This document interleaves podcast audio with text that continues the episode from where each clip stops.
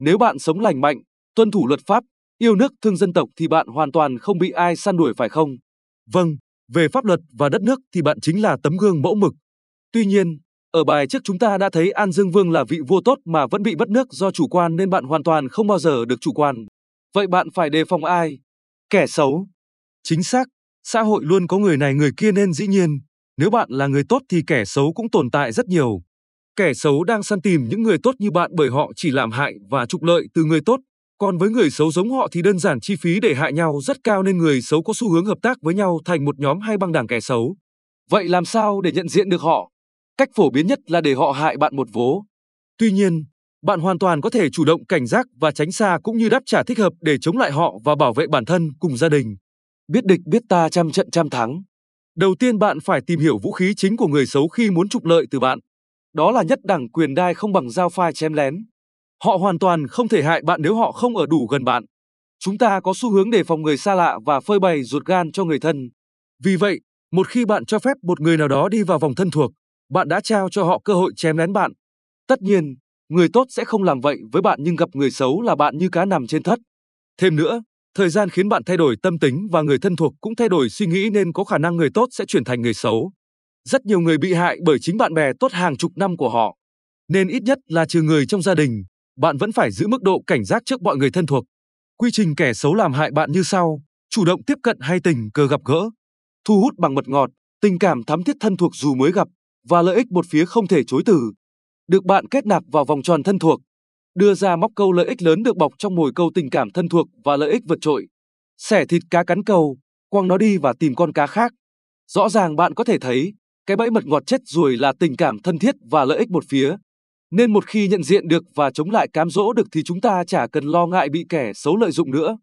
Khi bắt gặp tình cảm dâng trào đột ngột như tỏ ra yêu thương, thân thiết quá nhanh, hẹn gặp mặt liên tục thì bạn nên cảnh giác thật sự.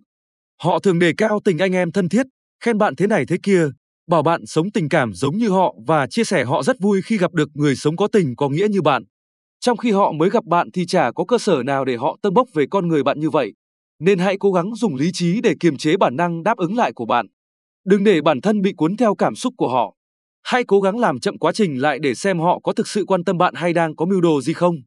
Thông thường, việc bạn từ chối lịch sự các cuộc gặp quá thường xuyên sẽ lọc bớt rất nhiều người có ý định trục lợi từ bạn.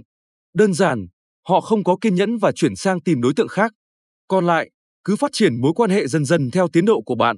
Nếu là người chân thành, họ sẽ hiểu chúng ta không thích sự vồ vập lúc đầu mà cần sự điềm tĩnh lâu dài. Tuy nhiên, nhiều kẻ xấu cũng rất kiên nhẫn nếu họ xem bạn là mục tiêu ngon ăn. Để nhận diện được họ, bạn phải đánh giá họ qua cái bẫy thứ hai, lợi ích một phía. Khi bắt đầu quy trình lừa gạt để trục lợi, để tăng hiệu quả, kẻ xấu có thể kết hợp ngay từ đầu việc đưa cho bạn các lợi ích không thể chối từ, những món quà bạn thật sự thích, những lợi ích một chiều không cần đáp lại. Họ tỏ ra rất hào phóng với bạn. Không chỉ thể hiện tình cảm, họ còn hành động và làm nhiều việc chiều lòng bạn. Họ rất nhiệt tình và dễ chịu với bạn. Điều này khi lặp lại thường xuyên và khéo léo sẽ mang mối quan hệ tới mức thân thiết một cách nhanh chóng. Thế khó ở đây là việc tiếp nhận quà cáp hay giúp đỡ từ họ, dẫn đến thúc bách chúng ta phải trả lễ cho họ bằng quà cáp hay sự giúp đỡ khi họ cần. Và cái họ mong muốn chỉ có vậy. Khi đến thời điểm, họ sẽ nhờ bạn cắn móc câu lợi ích của họ. Và rõ ràng, khi đã nhận quá nhiều từ người khác, chúng ta khó lòng từ chối lời đề nghị của họ dù cho bản thân đề nghị ấy hoàn toàn gây bất lợi cho chúng ta. Không chỉ quà cáp, việc họ giới thiệu cho bạn các hình thức làm ăn mang về lợi nhuận khủng cũng khiến bạn nợ họ ân tình, nên cũng sẽ rất khó từ chối khi họ đề nghị bạn đầu tư thêm vốn. Phải nói đây là chiêu bài rất cao tay của các cao thủ lừa gạt. Bởi sự đề phòng của chúng ta có thể chặn được tình cảm giả tạo, nhưng quà cáp hay lợi ích là thật nên rất khó chối từ. Bởi thứ nhất, về cảm xúc, ai cũng thích được tặng quà hay nhận lợi ích mà không cần làm gì cả. Thứ hai, về lý trí, việc được thêm một thứ gì đó mà không tốn công sức rõ ràng quá hời nên việc từ chối nghe rất điên rồ. Thêm nữa, nếu người tặng quà không phải người xấu thì việc từ chối rõ ràng ảnh hưởng đáng kể tới mối quan hệ đôi bên. Vậy phải làm sao? Đầu tiên, phải nhất quán tư tưởng, tham lam hay không. Nếu bạn tham lam, bạn hoàn toàn không cần đáp lại bất kỳ lời đề nghị nào của họ. Như vậy rõ ràng bạn sẽ không bị lợi dụng nhưng sẽ mang tiếng lợi dụng người khác. Nếu bạn không tham lam, hãy hiểu rằng nhận bất cứ thứ gì hôm nay dù không làm gì thì sớm muộn bạn cũng phải làm gì đó để trả lại tương xứng món quà được nhận.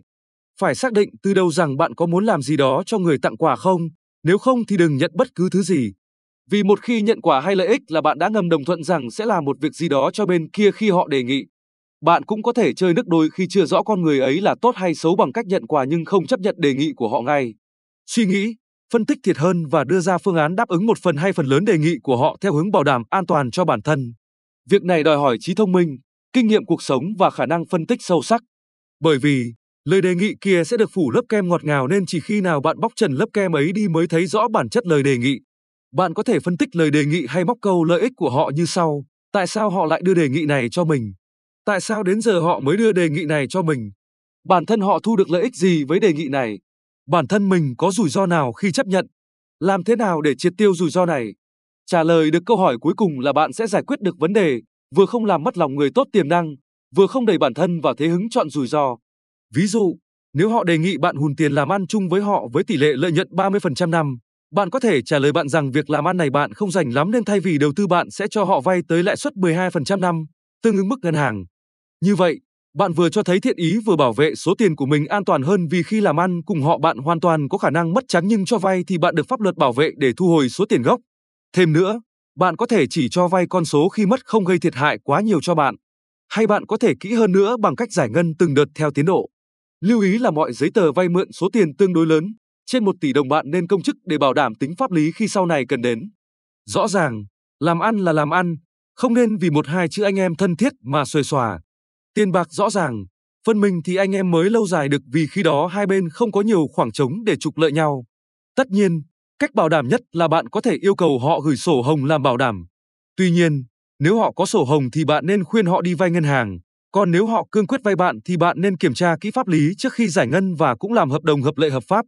Đa phần các giao dịch thế chấp, mọi người đều tìm ngân hàng. Còn với tín chấp, họ mới đề nghị bạn bè. Nên việc bạn đề nghị cầm sổ hồng sổ đỏ có thể tỏ ra khiếm nhã chứng tỏ bạn không tin tưởng đối phương. Trong khi bạn chưa biết rõ họ là người xấu hay tốt thì cách trọn vẹn hơn là cho họ vay một khoản bạn chấp nhận được. Có thể bạn không cần lấy lãi để tỏ thành ý cho những quả cáp, lợi ích trước giờ họ cho bạn. Đến đây, chúng ta đã tìm hiểu hai bẫy mật ngọt của người xấu và cách đối phó với nó. Trong cuộc sống, mỗi khi nhìn thấy hai chiếc bẫy này, tạo tình cảm thân thuộc quá nhanh không cơ sở và trao quả cáp lẫn lợi ích từ một phía, bạn nên đề phòng cảnh giác cao độ. Hãy sử dụng những cách trên để lọc bỏ người xấu và kết nạp người tốt vào vòng tròn thân thiết của bạn. Định kỳ mỗi năm một lần, hãy xét lại bạn và vòng tròn thân thuộc xem người nào không còn thân thuộc nữa thì hãy giữ khoảng cách với họ, cho họ ra ngoài vòng tròn cùng lúc kết nạp các thành viên mới. Và điều quan trọng là khi tiếp nhận đề nghị từ mọi người, hãy phân tích thật sâu bản chất đề nghị ấy. Đừng quá tham lam đi theo viễn cảnh lợi nhuận khủng họ đặt ra, hãy tìm cách triệt tiêu rủi ro làm đầu. Như vậy, bạn vừa tránh bị kẻ xấu lợi dụng, vừa giữ được thành ý với người tốt. Cuối cùng, hãy nhớ rằng bạn càng tốt càng sống tình cảm và càng sở hữu nhiều thứ, càng có nhiều kẻ xấu săn đuổi, làm thân và trục lợi từ bạn. Họ cũng có thể hủy diệt bạn không thương tiếc. Hãy luôn giữ tâm thế đề phòng bạn nhé.